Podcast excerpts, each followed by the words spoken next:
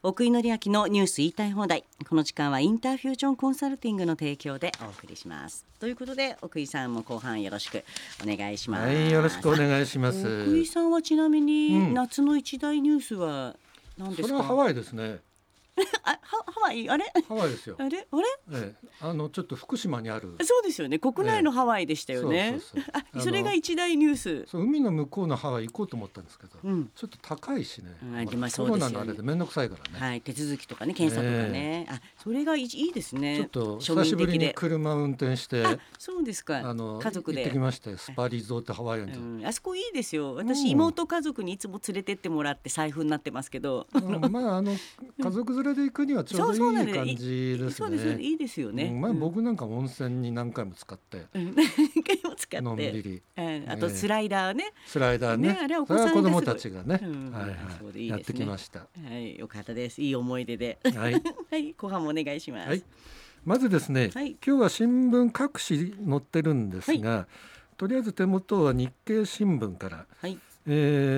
日本車載電池で巻き返し。トヨタ電気自動車向け生産に7300億円投資。なるほど。これは国内で4000億、アメリカで3300億、合計で7300億を、電気自動車 EV ですね、それ向けの電池、電気自動車って一番値段がかかるのも重量がかかるのも実は電池なんですよ。電池なんでしょうね。そうですよね。だから電池の性能が電気自動車の性能に直結する、またコストもそうなんですね。でこれを非常に重要な部品なんで、トヨタは自分で作るということをやるということですね。でいやもちろんこれまでその種の電池っていうのは中国だとかね、が得意なわけですけれども、そこはもうやっぱりこういうのは渡せないよねって言って開発すると、また意外とですね最先端の電池っていうことでいうと、汎用品の電池はそれは中国の方が強いですけど、最先端の電池っていうとトヨタとか強いんですよ。なるほどね。でも日本強そうですよね。そういう本当に先端のやつが強くて、値段が安くなると弱くなるんですよ。なるほどね。だから今のうちに先端のやつを抱え込んで、どんどん自分のところで値段を安くして、自分で抱え込もうとしてるんですね。これ同様のことをホンダもやろうとしていて、これは韓国の会社と6100億円投資しようとしてますね。日産は中国の会社と1200億円投資しようとしてます。なるほど。でだいたい車って世界的にだいたい1億台ぐらいなんですよ、毎年ね。で多分5年後ぐらいには2割ぐらいだから2000万台ぐらいが電気自動車になってるだろう。なるほどね。はい。でほらカリフォルニアなんか35年にはもう一切ガソリン車売っちゃダメっていうことで全部電気自動車にっていう、だから2030年ぐらいには4割ぐらいは電気自動車になってるだろうって言われた。だからトヨタもこれまでハイブリッドって言ってたんだけど、カリフォルニアでは35年にハイブリッドすら売っちゃいけないことになる。もうすぐですよね。でもね35年と言ったらもう10年ちょっとで。だから、今から準備するわけですね。で肝となる電池、ここはね今トヨタは全固体電池というこれまでとは全く違う方式の電池を開発していて、これになると性能が非常に高くなるんですよね。まだ量産まで至ってないので、そういうことをやろうということなんです。今電池っていうとほらスマホの電池なんかいうのはあれリチウムイオンバッテリーですね。だからそのリチウムだとかあとニッケルなんかもいるんですが、そういういわゆる素材、資源を国として確保しようということも、これ読売新聞、今日の読売新聞に書いてあって、蓄電池の素材リチウムを10万トン確保する2030年までにね。なるほどね。で人材もねこれ開発だとか生産の人材必要なので、3万人育成するという。そうですか。製造開発、そうです。そのぐらいは必要になりますね。これ重要な産業なのでここはちょっと日本は外すわけにはいかないですね。だから今のなんていうんですか、スマホ用のバッテリーとかは、はい、それはいいですわもう、うんうん、とりあえずもう勝てないので、はい、量産安い方のはもう負けてるわけですね、はいはい、だから自動車みたいな高級品のやつは絶対に、はい、負けるわけにはいかないです ね、 なるほどね。今だいたい5兆円ぐらいの産業なんで、はい、2030年になると40兆円ぐらいになる。もうすごいですね、8倍。そうですね、はい。まあ、でもね、海外に依存したままではね、やっぱり特に中国でしょ、ね、そうですよね、依存してるのが、うん、やっぱり中国とロシアにこういうものを依存するっていうのは、はい、これはまずいですよ、うん、いわゆる経済安全保障の観点から。そうですね、不安定すぎますね、うん、やっぱり国際ルールの中でやれない中国とロシアって、中国向けのミサイルを一生懸命防衛装備しようとしてるわけですから、うん、その中国に頼るっていうのがなものかっていう、ね、矛盾がね、うん、ですよね、はい、でも人材も育成するのはいいですね、やっぱね、これ産業としてね、やらないといけないですね、はい、うん、はい、次いきます、はい、意外とね、はい、セブンイレブンがコロナ超えをしてきたんですね、うん、ファミマとローソンはまだコロナ前を超えるっていう感じではないんですが、セブンイレブンが割と超えてきた。うん、この3月から、先月まで、はい、5月を除いて全部2019年の同月を超えている。うん、これがですね、はい、やり方が少し変わったんですね、うん、売り方がね。だいたいお客様の数かけるお客様、うん、はい、客単価っていうんですけど、1人頭の売り上げっていう、はい、この2つの要素があるわけですね、はい、であとは店の、うん、1日あたりのお店ごとの売り上げっていうのもあるんですけれども、うん、はい、コロナでお客さんの数は減ってるんですよ。うん、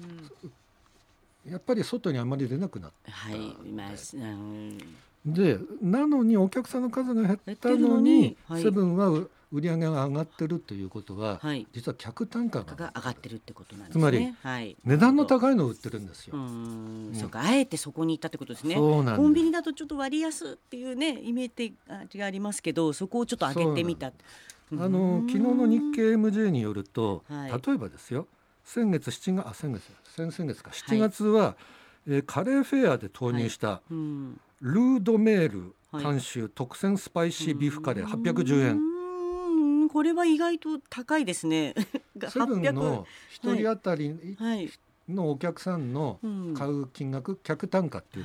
のが720円なんですよ。うん、720円よりも高いものを売った、はい、うん、ただすごい好調だったんです。なるほどね、美味しかった。でもあと味もいいってことですよね、うん、このお金払っても買いたいっていう、安いものの方がいいなっていうのはそれはあるんですけど、うん、やっぱりいいものがあるいは美味しいものがあったら、うん、多少高くても買うっていう、うん、そういう気分はまだ残ってるわけですよね。そうですね、ありますあります。でファミリーマートなんかはローソンは例えばファミリーマート7月だと 1.5% 減、ローソン 2.4% 減ですから、はい、セブンだけなんですね、うんうん、ちゃんと成功してるってことですね、うん、で値上げもしてるわけですよ、うん、値上げも、はい、ハンバーグだとか食パンだとかも値上げしてるんですよ、はい、ただだから客単価が上がってるんですけど、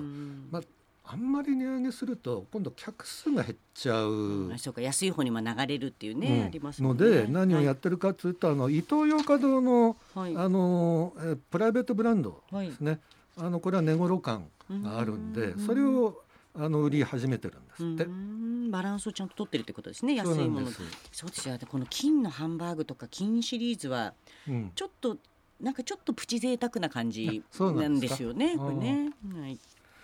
で今年度、はい、だいたいこの業界流通業っていうのは2月で占めるんですけれども、はい、だから来年の2月で占める、と多分純利益が、過去最高になりそうだと、3年ぶりに。なるほど、過去最高です、すごいですね、うん、コロナの中でね。これね、去年実はアメリカのスピードウェイっていうコンビニ買収したんですよね。そうですね、お伝えしてますね、はい、でだいたい買収するとその思った通りの業績上がらないっていうのが日本企業の買収ベタなところがあったんですけど今回逆で、うん、よかったってことですね。思った以上に頑張ってくれたっていうのがあってですね、それで過去最高益になりそうだって言うんですね。なるほど。例えばコーヒー、はい、セブンカフェ、うん、これ7月に値上げしたの、うん、あ、そうですか、うん、あれ値上げしてましたね、そういえばね、うん、ただ味の濃さを選べるようにしたりとか、はいはい、若干の工夫をしたら、はい、それほど客は減ってないっていうんですよね。やっぱりそういう工夫をしながらやらないといけないっていうことなんですよね。なるほどね、そうですよね。いやもうでもやっぱりコンビニはもうだって激戦じゃないですか。激戦ですね。同じ一本の通りに何軒も何軒もあって何で選ぶ。そう僕ははい、うちのすぐ目の前にローソンがあったんで、はい、ローソン派だったんですけど、はいはい、再開発でビルごとなくなってしまったので、うん、あらじゃあ違うコンビニに会社と家との間に、はい全部あるわけですよ、うんうん、悩みますよね。だいたいファミマとセブンイレブンが隣同士にあったりするとしますこれはどうしようかなみたいな話になるじゃないですか、うんうん、比べますよね、うん、比べると思います、うんうん、比べる、うん、並んでたらどっちかなで、結果ですね、はい、僕がいつも買うもので比べてみたら、はいはい、どちらかというとセブンイレブンの方が多かったので、うんうん、なんだっけ何個カードでしたっけ、うん、7個カードとか作りましたよ、うん、作ったのそうなんです、ね、でもやっぱりセブンイレブン一個一個がちゃんと作られてるなって感じはするんですよ ね、 なるほどね。サンドイッチとかでもなんですけど、うん、ATM もセブンイレブンの ATM もなんか綺麗ですよね、うん、なんか綺麗とかかっこいい、うん、前ね紹介しましたもんね、うんそうか。だからセブンイレブンは割と頑張ってますね、はい、頑張ってってことですね、はい、それに負けずにファミマも、はいローソンもこれからついてくるでしょう、うんはい、次いきます、はい、今人手不足なんですよ、はい、有効求人倍率も伸びていて、人が足りない、はい、特に足りないのが、うん、やっぱりデジタル IT 関連ですね、うんはい、そうですね。これがですね、はい、転職市場では IT 関連の人材は同じ業界の中でも年収で200万円高い、はい、うんもうかなり高いですね、うん、あらそうですか。これがですね、はい業界によって違って、はい、だから流通とか小売りみたいなもともとそのデジタル化いわゆる DX って最近言われてます、うんはい、遅れてるところは、うん、IT 人材は他の人たちよりも、うん194万円、まあ、だから約200万円高い、うん、年収が、うん、なるほどね。金融とか保険は170万円高い、はい、コンサルティングもそのぐらいうん運輸とか物流とか倉庫は100万円高いですね、はい、やっぱり高いんですよ。本当ですね、うん、で、はい、例えばマネージャークラスになると、はい、イオングループなんかは年収2000万ぐらいでやっております、はい、いうことですね。なるほどね。もっとすごいのは、はい、ニトリ、はい、ニトリはですね新人でもデジタル人材は年収1300万、うん、あなるほどね。まあ、これはでも新人は新入社員がってことですね。でもそんなもんですよこれ。僕からしてみると、はいまあ、ようやくこの程度かっていう感じでアメリカに行くと1300万って何それへって感じです、まあ、最初から2000万とかですか。2000万とか3000万は新入社員で IT 人材であれば2,3000万 AI ができる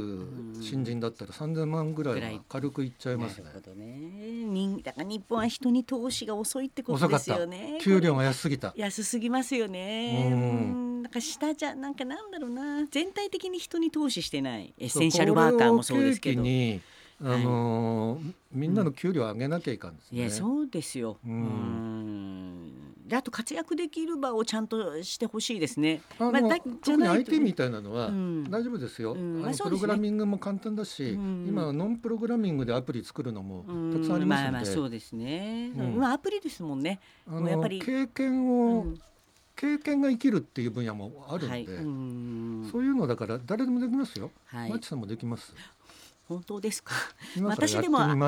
もねアナログでいいです、うん、あそうなのね、私言葉でこうはい、勝負なので、ここが私の技術はそうなんです、テクノロジーでは変われない。でもほら YouTube だとかさ、いろいろあるじゃん。そうです今ね、簡単に配信できるアプリとかもあったりとかね。そうですよね。そういうのも IT だよ。 IT ですもんね、いやでもだからそういう人と組みます。そうね、得意な人と、ほらそこ大事だよ、ね、そうですよね、得意な人同士なんかね、自分で何でもやろうと思わないっていう、使えるお友達、使える、これは大事だね。最近使えるお友達が変わってきてますよね、きっとね。昔弁護士さんとかお医者さんはなんかこうね、知り合いにってありましたけど、やっぱ IT 欠かせないですね。その通りです。デジタルはい、わかりました。ありがとうございました。奥井紀明のニュース言いたい放題。この時間はインターフュージョンコンサルティングの提供でお送りしました。